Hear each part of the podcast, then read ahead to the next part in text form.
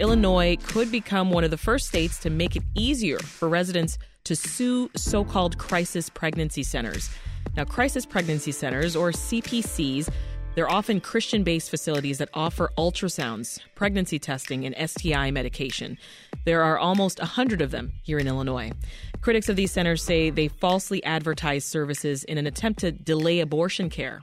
Now, a bill passed in both the state House and Senate takes aim at quote unquote deceptive tactics that opponents say are used at these centers. And that bill is now headed to Governor Pritzker's desk. Joining us now with more details on this bill is Hannah Meisel, state government and politics reporter with Capitol News Illinois. Hey, Hannah. Hi, Sasha. Thanks for having me. Sure. Welcome back to the program. So tell us, what exactly does the bill do? Well, under this bill, um, basically the the state of Illinois has long had a consumer fraud protection uh, law in place.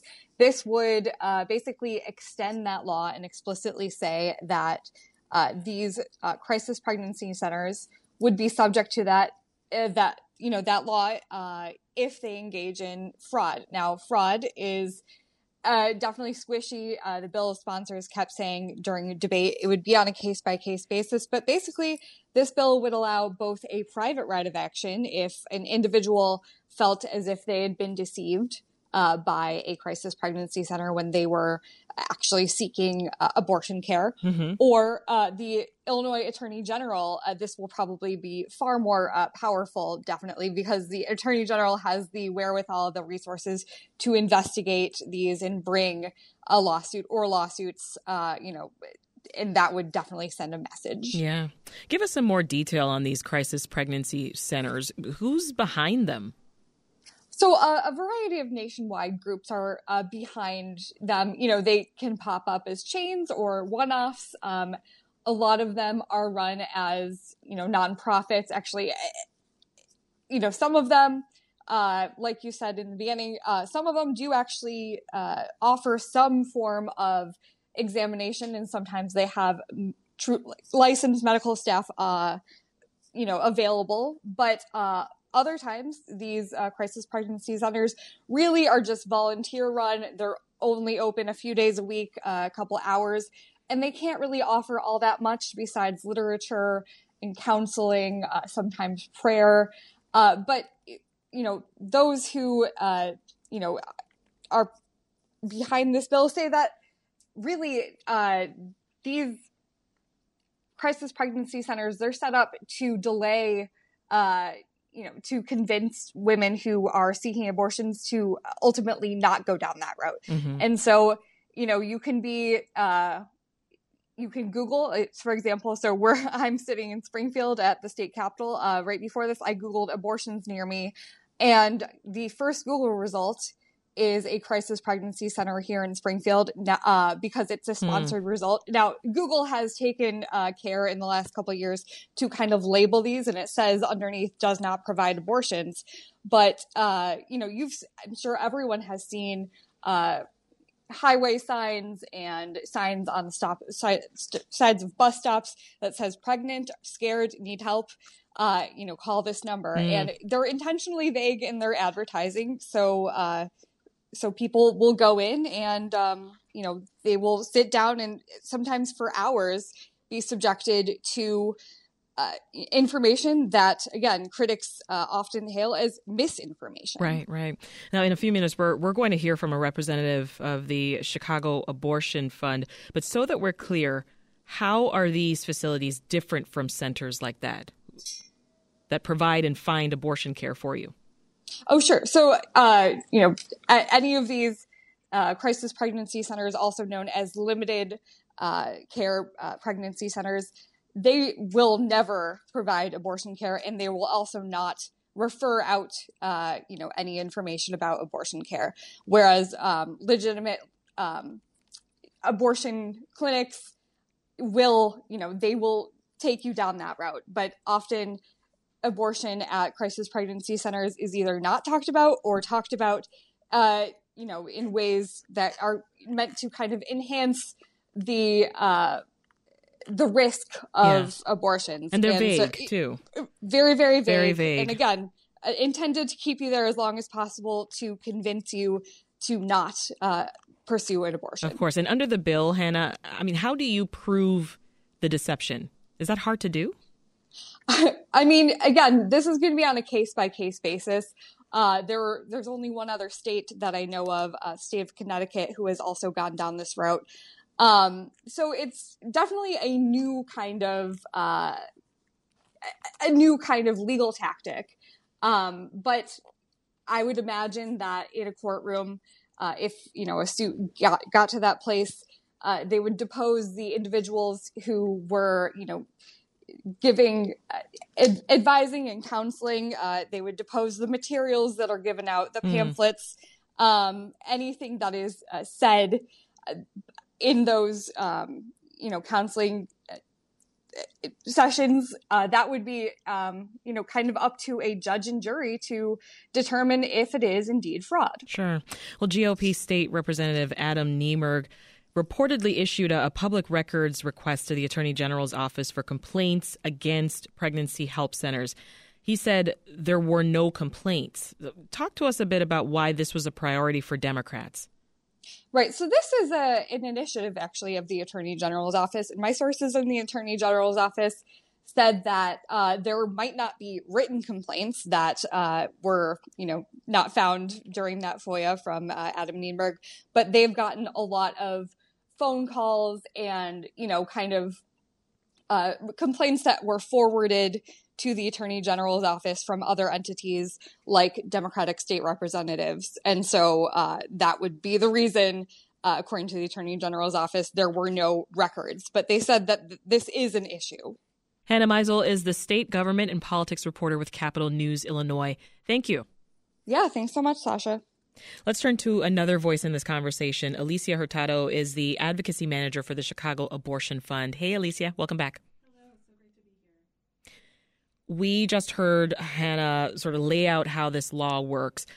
I'm curious your thoughts. Yes, absolutely. So, um, just kind of picking up exactly from where Hannah had left off, um, these these experiences that people have are, are not theoretical. Just because they're not on record doesn't mean that people haven't been experiencing harm. Doesn't mean it hasn't happened. Exactly. And even on our helpline at the Chicago Abortion Fund, we definitely have had folks go to crisis pregnancy centers or anti abortion clinics and see that deception firsthand. We've had folks who were trapped behind doors for hours, berated, told they were going to hell, pray, forcibly prayed over, shown ultrasounds they did not want to see or give consent to see.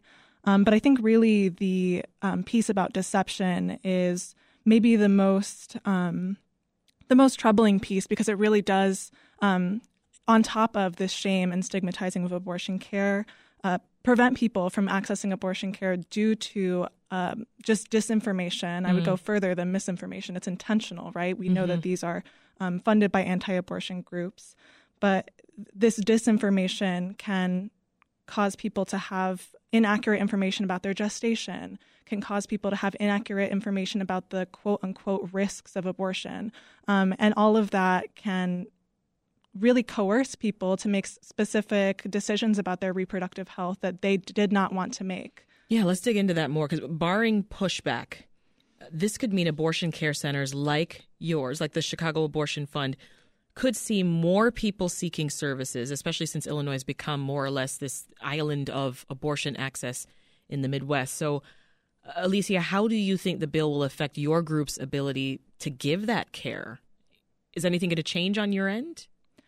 we're prepared to continue to support everyone that we hear from on our helpline. Um, at this point, since 2019, we've actually been able to offer support to 100% of the people we reach, and we do that through um, a lot of very, um, very uh, strong grassroots donations, funding, community support, um, and we know that a lot of our our job as an abortion fund is to connect people to care that is compassionate, to care that is affirming and full of love. And that's what we provide. And I think our reaction to this bill is really one of celebration. We're we're always planning on how we're going to kind of come up against the next um, fight the next ban, the next restriction, mm-hmm. and all, and you know, an influx of folks that we're seeing calling our helpline.